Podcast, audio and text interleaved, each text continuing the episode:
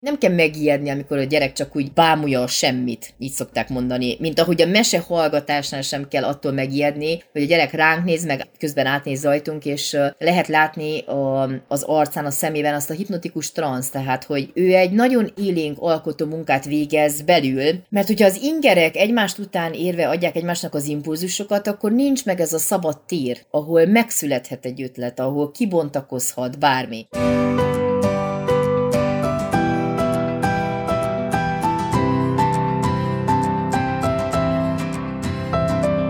Sziasztok, ez itt az És Boldogan Éltek tizenhatodik epizódja, középpontjában, itt nyár közepén mi mással, mint az unalommal, mint a kreativitás előfutárával. Na, ezt a témát határoztuk meg, mint a legutóbbi adásunkban elmondtuk doktor Kádár Anna Máriával, aki ismét itt van velünk, mint mindig. Szia, Anna! Szia István, köszöntöm én is a hallgatóinkat. Hát unatkozni nyáron ritkán szoktunk, mégis azt mondtad, hogy talán érdemes ezt a témát egy kicsit mélyebben kivesézni, illetve ennek a témának a mélyére nézni, mert hogy van egyfajta fura kapcsolat, a nyári felszabadulás, a nyári szabadságok, a nyári pihenés és az unatkozás között, illetőleg megnézzük majd azt, hogy mindig ennyire féltünk-e, úgymond az unatkozástól, mint amennyire ma, mintha nem tudom, így írtóznánk tőle, hogy nehogy unatkozzunk, a gyerek nehogy unatkozzon, én se unatkozzak, mert ugye akkor időt veszítünk. Anna, véleményed szerint hol kapcsolódott össze ez a két dolog, és te például szoktál-e unatkozni? Kezdjem akkor a kérdésnek a második felével, hát nem igazán, pedig kellene nekem is idő az unatkozásra. Annyira jó eset, amikor a, a nagylányom, meg a kicsi lányom a múltkor azt mondták nekem, hogy jaj, anya, mi úgy unatkozunk. Mondom, hála drága jó Istennek, hogy unatkoztok. Hogy ez megtörtént veletek. Mert hogy uh, ugye rengeteg a strukturált idő az életünkben, ugyanúgy az én életemben is. Talán most a nyári vakációban lehet, hogy lesz néhány pillanatom, amikor én is megengedhetem magamnak ezt az unatkozást, de hogy mennyire jó lenne, hogy időnként tényleg legyen olyan pillanat, amikor csak úgy nézünk ki a fejünkből, amikor csak úgy ott vagyunk, és, és egyszerűen nincs semmi olyan tevékenység, vagy egy ilyen kell, meg kötelező dolog, amiben egyből bevethetnénk saját magunkat. Véleményed szerint miből fakad ez a, ez a nem merünk unatkozni érzés, vagy, vagy, vagy miért van az, hogy valahogy kényszeresen azt éljük meg, hogy valamit csinálni kell, mert hogyha unatkozom, akkor az olyan, mintha hagynám elszállni az időt a fejem fölött, vagy hagynám kifolyni az időt a kezemből? Igen, olyan, mintha a strukturálatlan idő az egy ilyen uh, kidobott uh, idő lenne, az nem jó semmire, ugyanúgy, mint az alvás esetében, hogy amiben nincs tevékenység, az azt jelenti, hogy nem, nem számít. Mert hogy nagyon-nagyon hozzászoktunk ahhoz, hogy minden időt be kell osztani.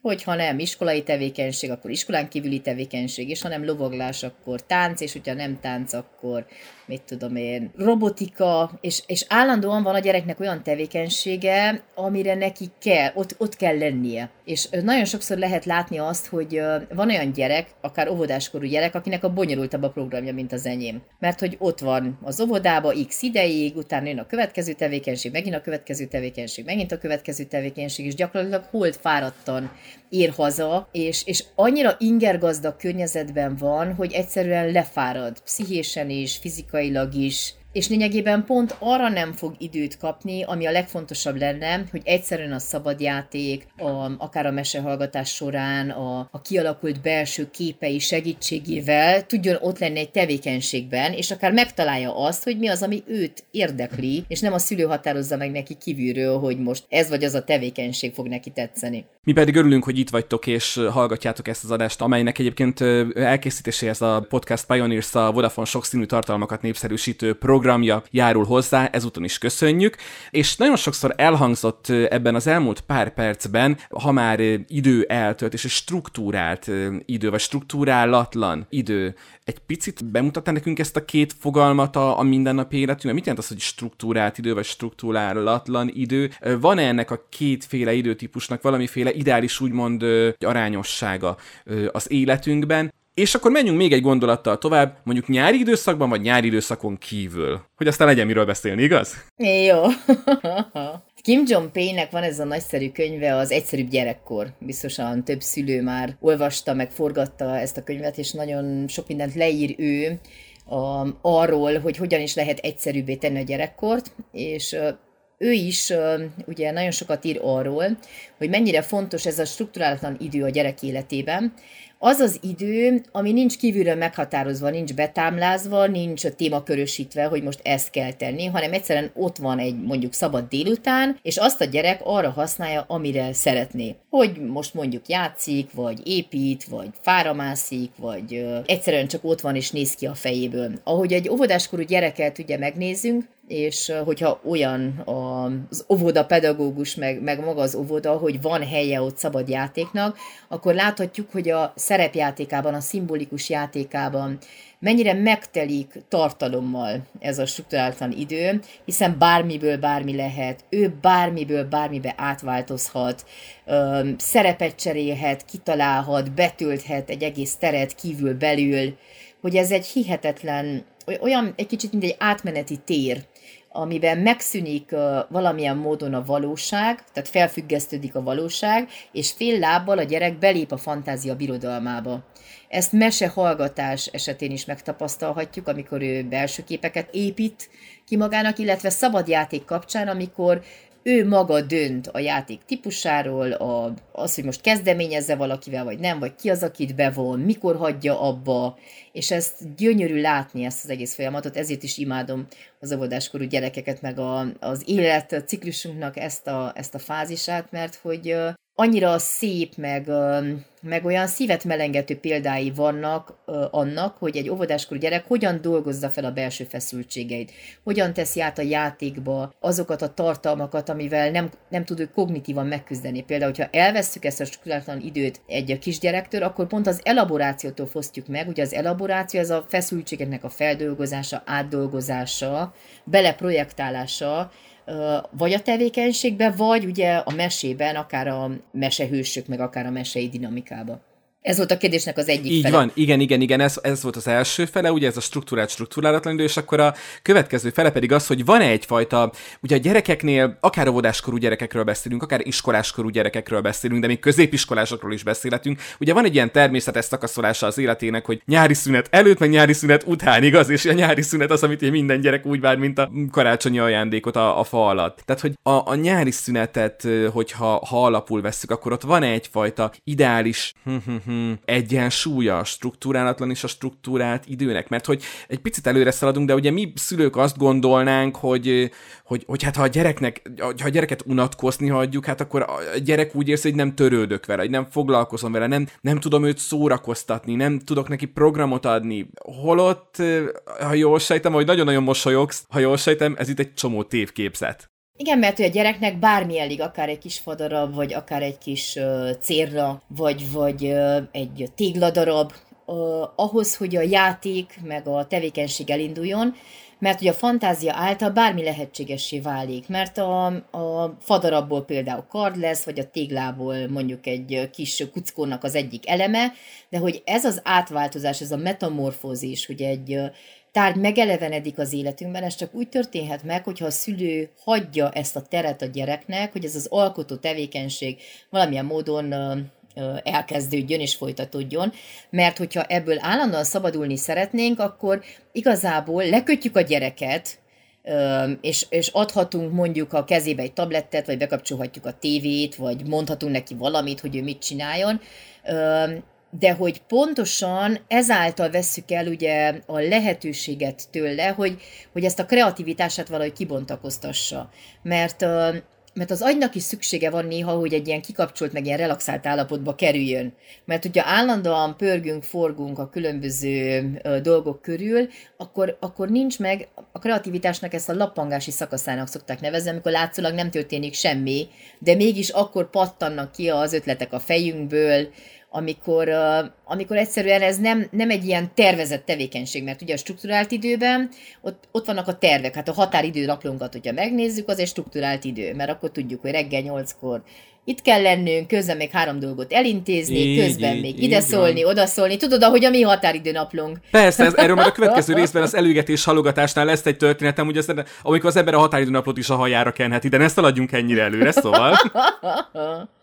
Igen, meg, meg hogy nem kell megijedni, amikor a gyerek csak úgy, úgy bámulja a semmit. így szokták mondani, mint ahogy a mese hallgatásnál sem kell attól megijedni, hogy a gyerek ránk néz, meg átnéz rajtunk, és lehet látni a, az arcán, a szemében azt a hipnotikus transz, tehát, hogy ő egy nagyon élénk alkotó munkát végez belül, mert...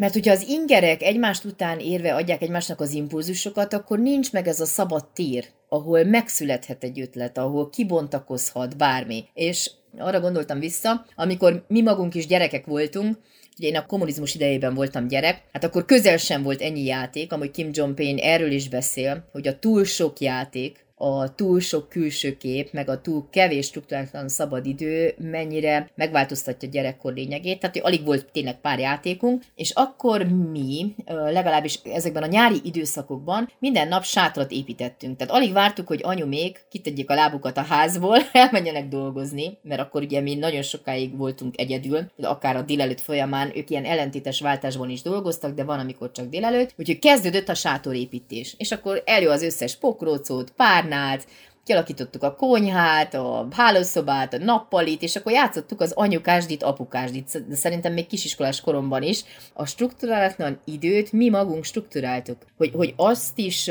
ugye, hogyha kivárjuk a gyereknél, hogy megszületik ez az ötlet, hogy ő valamit készít, vagy bármit átalakít, akkor ő ad is struktúrát hozzá. És talán nagyon sokszor ettől félnek a szülők.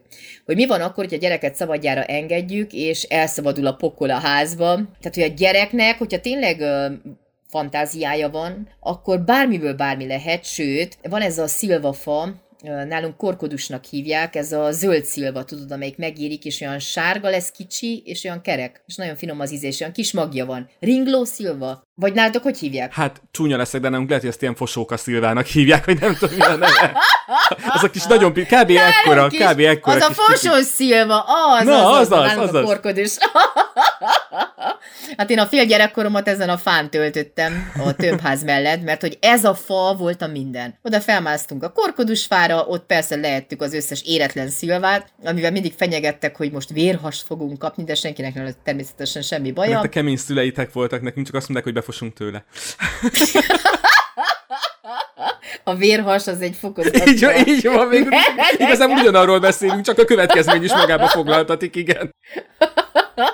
Na és ott azon a, azon a fán történt minden. Volt ott rablótámadástól kezdve, divat bemutatónak a helyszíne, minden. Mert hogy, hogy nagyon érdekes az, hogy, hogy, hogyha hiszünk abban, hogy az unalomból csodás játékok meg fejlődés bontakozhat ki, és megadjuk ezt a lehetőséget és ezt a teret a gyereknek, akkor valóban nagyon sok minden lehet. Abban a cikkben, aminek alapján én a mai adásunkra készültem, szerepel is egy talán egy ilyen mondat, hogy az unalom a kreativitás előfutára. Akkor, ha jól sejtem, te ezt szakemberként osztod. Igen, viszont vannak helyzetek, tehát hogy nem mindegy, hogy milyen életkori sajátossága van a gyereknek, sőt, van rengeteg kutatás arról, hogy van, amikor az unalom azért többet árt, mint használ bizonyos helyzetekben, de erre is kitérünk, viszont alapfeltételként az, hogy hagyom unatkozni a gyerekem, és hiszek abban, hogy neki megvan a képessége arra, hogy ő elfoglalja magát, és ő irányítás nélkül is tudjon játszani, és ezt meg tudom tenni lelkiismeret furdalás nélkül, hogy ne szórakoztassam a gyereket, mert, mert ekkor lehet ugye az unalom a kreativitás melegágya, hogy nem állok készenlétbe, hogyha nem találtál ki tíz perc alatt valamit, akkor jövök, és huszonkét társasjáték, és negyvenhárom ötlet, meg nem tudom hány Lego, csak hogy legyen valami, mert akkor én nem vagyok kompetens szülő, hogyha a gyerekem unatkozik. Esküszöm, a, a, a tavalyi nyaram jutott eszembe, amikor ezeket elkezdtem mondani. A tavalyi nyár volt az első, amikor elkezdtem tanárként dolgozni, így tizenhárom év rádiózás után, főállásban, hogy lett nyári szünetem, és hogy akkor lett nyári szünetem, amikor a gyereknek lett nyári szünete. És eljött az a pillanat, amikor azt mondták, hogy jó, hát mivel neked is van nyári szüneted, meg a gyereknek is van nyári szünete, akkor így kapcsoljuk össze a kellemest a hasznossal, apuka vigyáz a gyerekre ugye főállásban. És hát ugye minden apukának az első ilyen nyár, vagy nem tudom, hogy máshogy van vele, de nekem ez, ez ilyen komplett már előtte hetekkel ilyen, ilyen gyomorgörcs volt, hogy tudod, mint a profi animátor, hogy akkor hogy osszuk föl azt a nem tudom hány, és hova menjünk, és mit csináljunk, mert milyen szar lesz a gyerekemnek, hogy először tölt velem egy nyarat, és nem, nem érzi azt, hogy én, én olyan szórakoztató lennék, mint a mama, meg anya, meg a soproni mama, meg a társai. Ez egyébként szerintem tök sok emberben egy teljesen valós dolog, amit talán egy picit el tudunk oszlatni, főleg kezdőszülőknek, hogy egyszerűen nem érzem magam jónak, ha azt gondolom, hogy mellettem unatkozik a gyerekem, és ezért baromi fontos ez, amiről most beszélünk, és amit mondtál, nekem az főleg ilyen óvoda kis középiskoláskor alsó tagozata, ami úgy, úgy beugrott. Na és akkor mi a helyzet a keményebb dióval, amikor mondjuk egy felső tagozatosról beszélünk, vagy egy középiskolásról beszélünk. Pont nemrég csináltam interjút egy régi tanárommal, angol tanárom egyébként már hetven pluszos, és ő mondta azt, hogy mindig egy nagyon diákközpontú volt, hogy tudod Istenkám, én úgy gondolom, hogy egy gyereknek tizennyolc éves koráig szinte minden megbocsátható. Na, és akkor ez egy ilyen jó kis rácsúszás lesz erre a nagyobb gyerekeknek a, a nyári időtöltése, unatkozása, unaloműzése dologra. Ez nagyon jó, hogy mondod, mert uh, ugye eddig óvodás meg kisiskoláskorú gyerekekről beszélünk, mert, mert mondjuk jó, hogy egy másfél éves gyerek is tud magában meg önállóan játszani egy nagyon kevés ideig. Nem azt jelenti, hogy csecsemét most magára hagyunk, mert hogy akkor kreatív lesz, hogyha nem elégítjük ki a szükségleteit, tehát a félreértések elkerülése véget. Itt még mielőtt ugye rátérnénk a, a felnőttekre, azért vagy a nagyobb gyerekekre, itt nagyon fontos elmondani azt is, hogy, hogy, hogy a gyerek ez időben próbál mindig ugye ránk támaszkodni útmutatásért, vagy akár kérdez bennünket, hogy na anya, apa, most vajon mit csináljak? És, és hogy meg kell legyen ez a türelem, meg, meg akár, hogy én előre gondoskodok eszközökről, játékokról, amikkel le tudja foglalni magát, és hogy, hogy tudjunk ellenállni, hogy ne kapcsoljuk be a, be a tévét. Ez nagyon-nagyon lényeges, és ne adjunk elektronikus eszközt a gyereknek a kezébe. Mert hogyha ez itt megtörtént, akkor igazából mi az, ami a nagy veszély, hogy, hogy ezek a gyerekek már annyira ingergazdag környezetben nőttek fel, hogy gyakorlatilag már túl van stimulálva az idegrendszerük, és tényleg már nagyon erős inger kell ahhoz, hogy őt lekösse. És akkor persze, hogy ekkor fog valaki akár a, a különböző szerekhez nyúlni, vagy, vagy mit tudom én, ilyen minél erősebb ilyen adrenalin, adrenalint kiváltó tevékenységek fele irányulni, mert, mert egyszerűen ugye hiányzik valami, ami, amivel egyszerűen őt elárasztották. Tehát, hogy pont azáltal, hogy nem hagytam meg neki az unatkozásra való időt,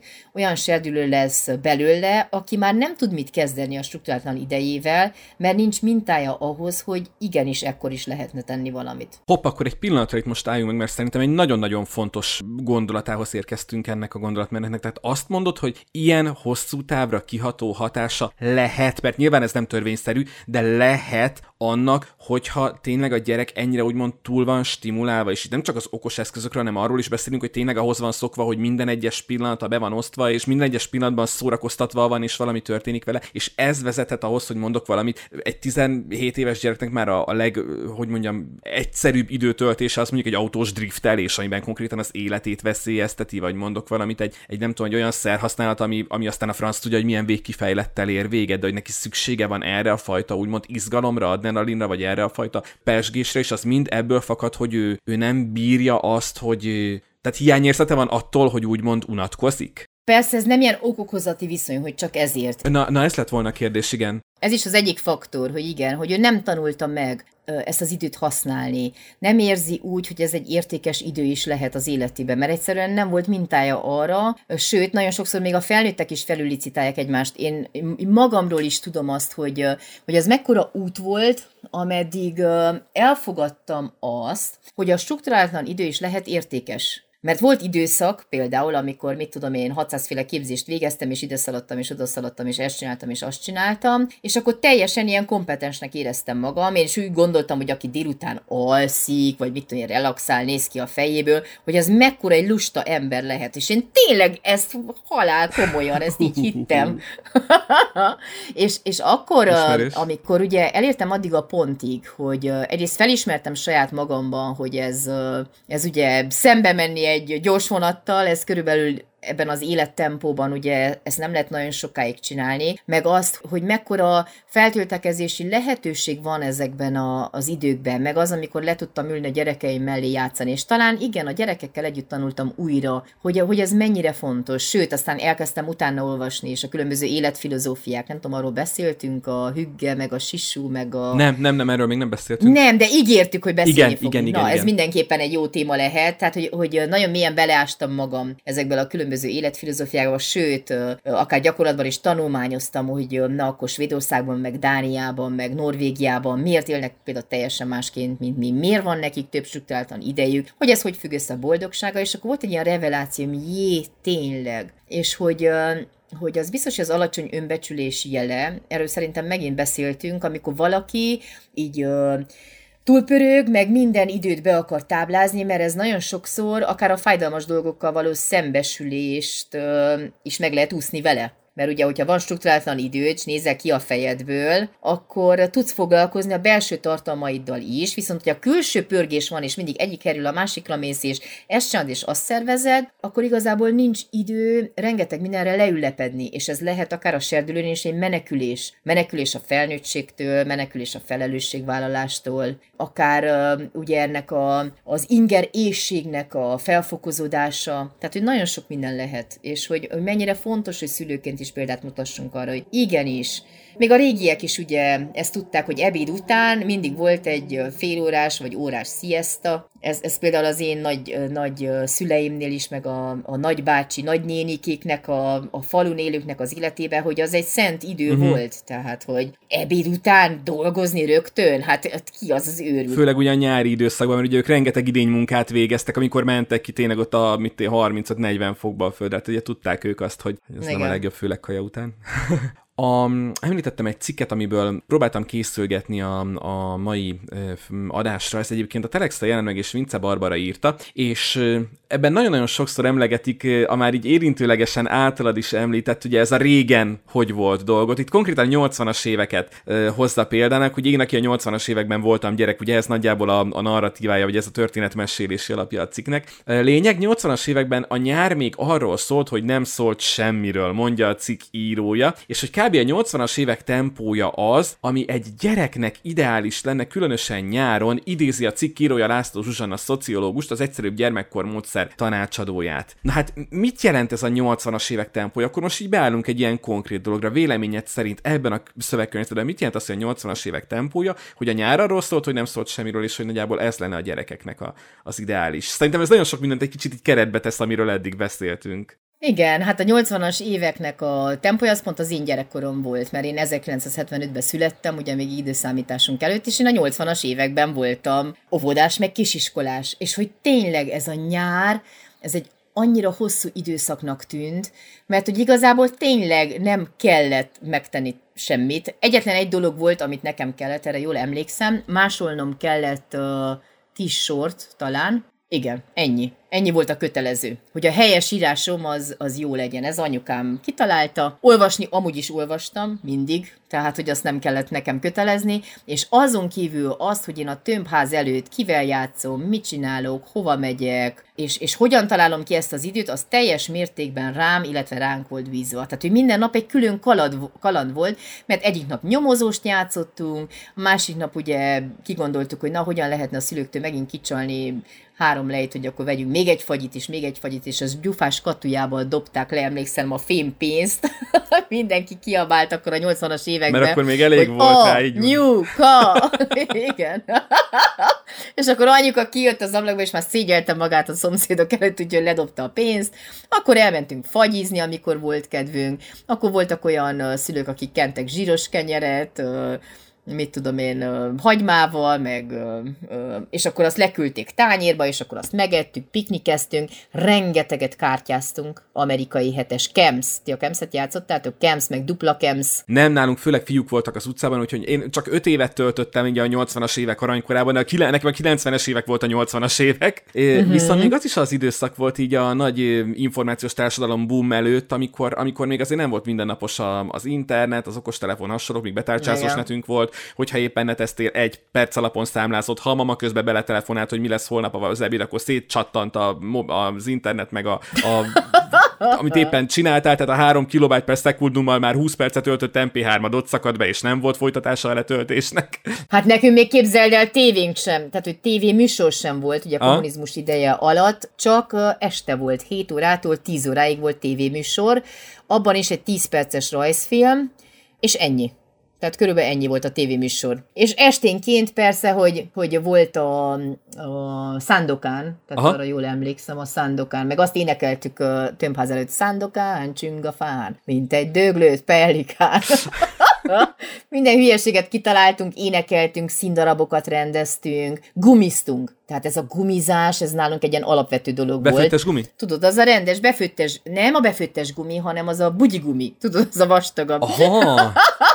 az össze volt kötve, és akkor a bokától egészen a derekadig lehetett feltenni, ketten álltak az bent, és akkor le kellett ugrálni az egyest, a kettest, a hármast, ez negyedenként változott, és akkor párban voltunk, meg ugróiskola, meg rengeteg játékot kitaláltunk, a hétköves, erről írtam a, a Lila és Tündérbogyó könyvben is, hogy a hétköves, ugye, ugye a hétkövet egymásra kellett tenni, le kellett verni, akkor mit tudom én, országokat kellett meghódítani, meg ez a fekete ember eljött, és tíz óra elmúlt, meg akkor el kellett szaladni, meg a bújocska, meg a, ugye a hunyó, a kiköpni nálunk, ugye nem ez az ipi apacs volt, hanem most kiköptelek. Na ezt akartam mondani, mi Fiús utca voltunk, hogy nálunk bújocska volt ezerrel, meg hunyó volt ezerrel, volt a komplet nyarak, amikor erre voltunk berendezkedett. Nem volt már olyan, nem tudom, olyan sövény soraiban nem voltak így kiülve lukak, amik ilyen tuti búvó helyek voltak, ugye a bringázás, hogy fölpataszt a bringára, aztán mész ki Dunára, mert ugye tőlünk az csak öt kilométerre van, vagy mit tudom én, a, a városba tekelsz. Tehát nálunk így ezek voltak az ilyen klasszik nyarak, és az a durva egyébként, hogy te is beszélsz róla, látom, hogy végig füligér a szád, meg, meg én is, hogy ezekre igen, visszagondolok, hogy egy tényleg ezek annyira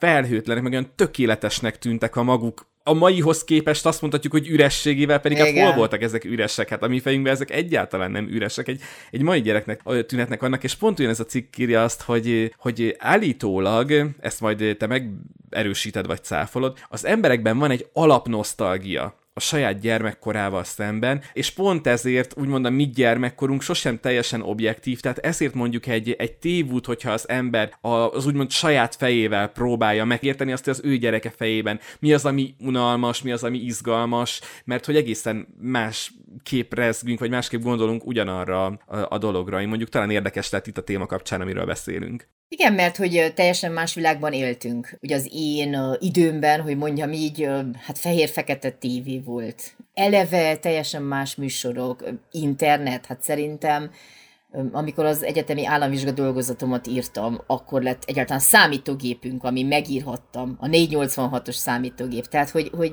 nincs is, ahogy összehasonlítsuk, meg, meg hogy a, a szüleink teljesen más munkakörökben dolgoztak, teljesen más igényekkel, elvárásokkal, tehát hogy azt a gyerekkor biztos, hogy nem hozhatjuk vissza ide, viszont teremthetünk olyan szigeteket, amikben a gyerekek ezt a fajta élményt valamilyen módon megélhetik, például ott, ahol falun élnek a nagyszülők, és a gyerek tényleg ott van, és tudom én, állatokat etethet, meg, meg, meg egyszerűen felfedezheti azt a végtelen teret és időt. Ugye, hogy Molnár V. József mondja, hogy hét éves koráig a gyerek Isten tenyerén él, ott van benne ez az oszthatlan szent tér és idő, hogy nincs időélmény, hogy most na, akkor ezt kell csinálni, vagy elkésünk innen. Például tegnap voltunk Levendula Fesztiválon, a a családdal, és közben a, hát a, aki ugye ez a levendulás, egy unitárius papnős, neki a férje, akiről a gyerekek kérdezték, hogy te vagy a papbácsi, és akkor mondja, mondja, hogy nem, én vagyok a papnéni. Én vagyok a papnéni.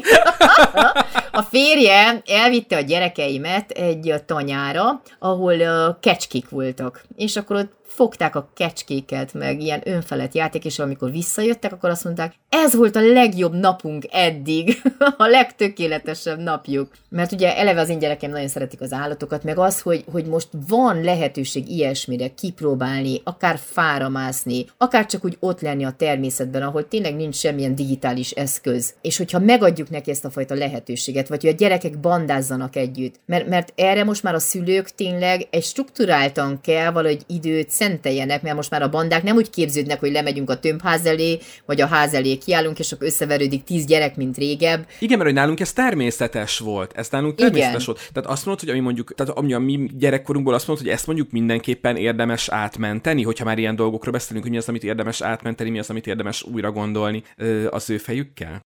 Szerintem igen. Én mindig is figyeltem erre, hogy ilyenfajta időt tudjak biztosítani a gyerekeknek. Ezért szoktunk kimondottan nyaraláskor is akár olyan szálláshelyeket, panziókat keresni, ahol van lehetőség ilyesmire, és az egyik nagy kedvenc helyünk, hát nem is tudom, hogy áruljam el, vagy ne. Ma aztán mindig úgy van ezek a kedvenc helyekkel, hogy elmondom, és mindenki oda özönlik, és akkor nem tudok én helyet kapni, amikor akarok. Akkor, akkor írd körül, írd körül, nem, nem beazonosíthatóan hát elmondom, el, elmondod, de jó fej vagy. Amúgy, amúgy is sokan tudják már, ugye van a Kölcsönkért Kovász című könyv. Hát, ami szerintem a világ egyik leggyönyörűbb könyve, Gál Tímea tollából született. aki kezébe veszi ezt a szakácskönyvet, az egy életérzést is kap, úgyhogy ezt neked is ajánlom, hogy olvasd el, tehát olvassátok el közösen. És van nekik egy helyük, ez a Zsigmond Malompanzió Csíkmadarason, ahol megáll az idő, ahol egy teljesen más időszámítás szerint él mindenki, és szerintem azért is keresik nagyon sokan ezt a helyet, mert hogy ott lehetőség van mindenbe belekóstolni, ebbe a lassú étkezésbe, a lassú életbe, a... egy teljesen más életfilozófia. Na, aki oda megy, az majd megtapasztalja. Például mi nagyon sokat járunk oda, szoktam mondani Lilla is, a nagylányom, hogy én itt tartom a lovamat, ami természetesen nem az övé, de hogy itt szokott ő lovagolni, meg, meg ugye segít állatokat etetni, meg egyáltalán belehelyezkedünk abba az egész életérzésbe, és ez olyan tényleg, mint hogyha valahogy úgy, úgy lejöttünk volna a térképről. Tehát, hogy a, a nagy pörgés, meg forgás után egyszer csak megérkezel, és nem kell oda semmi program, semmi. Hogy most ide megyünk, és oda megyünk, és ezt nézzük meg, egyszerűen csak vagyunk. Leülsz egy könyvvel a kezedbe, és valahogy átvesz azt a csendet. Szerintem mindenkinek a szívében, lelkében van egy ilyen hely legalább. Ez lehet a nagyszüleid háza, vagy lehet egy ilyen, tényleg ilyen kis panzió, egy ilyen családi vállalkozás, ahol valahogy átjön ez az életfilozófia, az ételek ízén, az embereknek az odafordulásán, olyan, mint hogyha visszamennél tényleg azokba a nyolcvanas években. És ezeket szerintem érdemes megkeresni. Szülőként is, felnőttként is, nem csak a gyereket szempontjából, magad szempontjából is, a te belső gyereket szempontjából. Jó, megint más egy kamasszal oda menni, mert egy kamasz, ugye, aki keresi az inger gazdag környezetet, az nem biztos, hogy ott fogja megtalálni, tehát hogy jóval hamarabb kell erre, erre szocializálni a gyereket. És uh...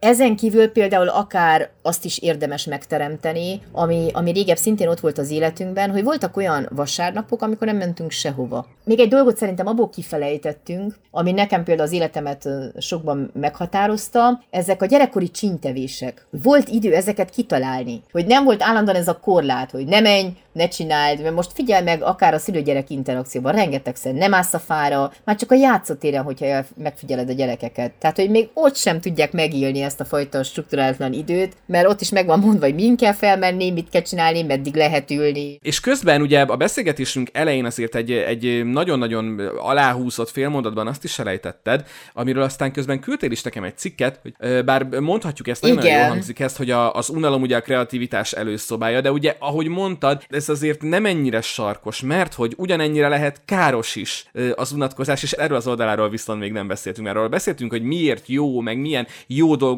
hozhat ki az emberből, vagy a gyerekből az unatkozás. Na de akkor nézzük meg a káros oldalt, hogy azért ezzel is tisztában legyünk. Uh, például ugye egyre több gyereket diagnosztizálnak uh, hiperaktív figyelemzavarral, és hogy uh, azt is figyelembe kell venni, hogy, hogy náluk ez az unalom egyet jelent az elviselhetetlen kínnal. Mert hogyha egy uh, ilyen nagyon kórosan ingerkereső gyereket unatkozni hagyunk, megnő a veszélye annak, hogy, hogy lesz egy ilyen figyelemfelkeltő viselkedés, és nem csak uh, ugye... másokat ingerelhet, hanem akár kárt is tehet magában, és ugyanez a felnőttekre is igaz, meg ugyanúgy a speciális igényű gyerekeknél, a speciális szükségletű gyerekeknél is, akár hogyha veszünk egy Asperger-szindrómás vagy autisztikus gyereket, úgy hagyni egy strukturálatlan időben, és unatkozni, akkor gyakorlatilag, ezt jó magam is láttam, mikor az autizmus központban gyakorlatoztam, hogy megnő a, az önagresszív cselekedeteknek a száma, meg a sztereotíp viselkedésnek az aránya, tehát náluk éppen az, hogy pontosan strukturálni kell az időt, és ugye ott vannak ilyen programfalak, meg vannak azok a kis tépőzáros cetlik, és akkor uh-huh, ilyen uh-huh, szókártyák, meg piktogramok, és akkor nekik a, a teljes ideigben van strukturálva, mert ha nem, akkor ennek az időnek a nyolcvan-kilencven százalékát ugye a a reptető közmozgásokkal, vagy a, az ugye az ilyen sztereotíp tevékenységekkel töltenék.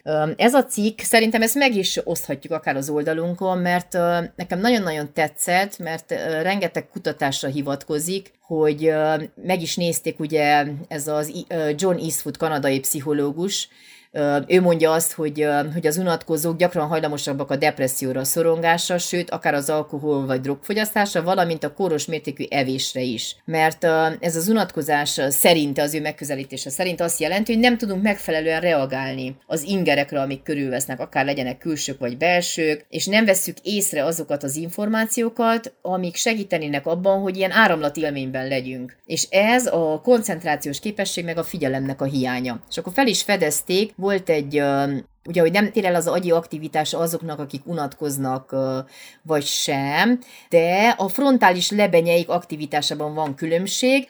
Azok, akik unatkoznak, a jobb agyféltekéjük, míg a külső vagy a belső ingerekre könnyebben reagálnak, a baloldali frontális lebenyük válik aktívabbá. És uh, most kérdés az ugye, hogy melyik uh, frontális lebenyt hogyan lehet ingerelni, úgyhogy most itt tartanak a kutatások. Nagyon fontos összegzésképp elmondani, tehát, hogy az unalom nem feltétlen jó dolog, viszont nem hagyni unatkozni a gyereket, az viszont szinte biztos, hogy nem jó dolog. Tehát erre azért, erre azért nagyon-nagyon figyelnünk kell, és szerintem ez az elmúlt pár perc azért ahhoz adott egy nagyon-nagyon jó sorvezetőt, hogy körülbelül be tudjuk lőni. Akár magunknak is, akár a, a gyerekünknek is, tényleg életkori sajátosságok függvényében, hogy mennyire érdemes struktúrálni, illetve struktúrálatlanul hagyni az időt, de mindenképpen én azért azt éreztem a szavaidból, hogy azért ez a struktúrálatlan idő egy picit, mintha jobban alá lenne húzva, vagy igenis van ennek jelentősége és van ennek fontossága, ha jól értettem a szavaidat. Igen, szerintem a jó arányt, a jó arányt kell megtalálnunk, akkor pont nem fog elzsimbülni senki. Tehát a kulcs szó az arányosság. És el is érkeztünk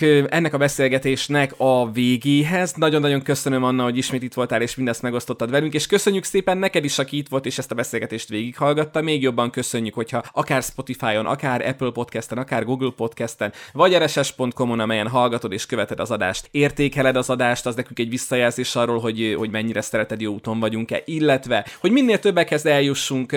Köszönjük, hogyha megosztod saját felületeiden az egyes epizódokat, amelyek mondjuk közel álltak a szívedhez, illetve azt külön köszönjük, hogyha hozzászólsz a témákhoz, hogyha témát javasolsz, akár kommentben, akár hogyha nem szeretnél nyilvánosan, akkor az és boldogan éltek info kukac gmail pont com-ra várjuk az e-maileket. Volt is, aki már írt e-mailt a saját történetével, aztán azt itt kibeszéltük adásban, mert ez volt a kérése, és szerintem egy nagyon tanulságos beszélgetés kerekedett belőle, illetve nagyon fontos, hogy még mindig ott vagyunk a patreon pont com-on, ami egy-egy közösségi támogatási forma, hogyha szereted az adást, és szeretnéd, hogy még jó sokáig tudjuk ezt csinálni, és még egy kis pénzt is keressünk vele, ne csak így szerelem projekt legyen, igaz, Anna? Akkor nagyon szépen megköszönjük, hogyha támogatod az És Boldogan Éltek podcastet a patreon pont com per És Boldogan Éltek felületen. Mi pedig két hét múlva jövünk újra az előgetés és a halogatás témájával. Anna, egy két szót hallhatnánk erről. Ugye a halogatás viszonylag ismert dolog, de ez az előgetés, ez nekem egy ilyen ismeretlen fogalom volt, amikor bedobtad a szótáramba, hogy beszélgessünk erről. Pedig, mint kiderült, az életemben rohadtul nem ismeretlen ez a dolog. Hát ahogy a nevében is benne van, az előgetés, ez az előre való felkészülés. Lényegében ellentét a hallogatásnak, amikor uh, dolgokat, amiket nem pont arra a határidőre kellene elkészíteni, jóval előtte elkészítjük, mert tudjuk, hogy egy zsúfolt időszak jön, és sokkal könnyebb lesz nekünk az a kritikus út, de hogy mi a kritikus út, arról majd a következő műsorban fogunk beszélni. Így van, még egyszer köszönöm, hogy itt voltál, köszönjük, hogy itt voltatok, szia Anna, sziasztok! Sziasztok!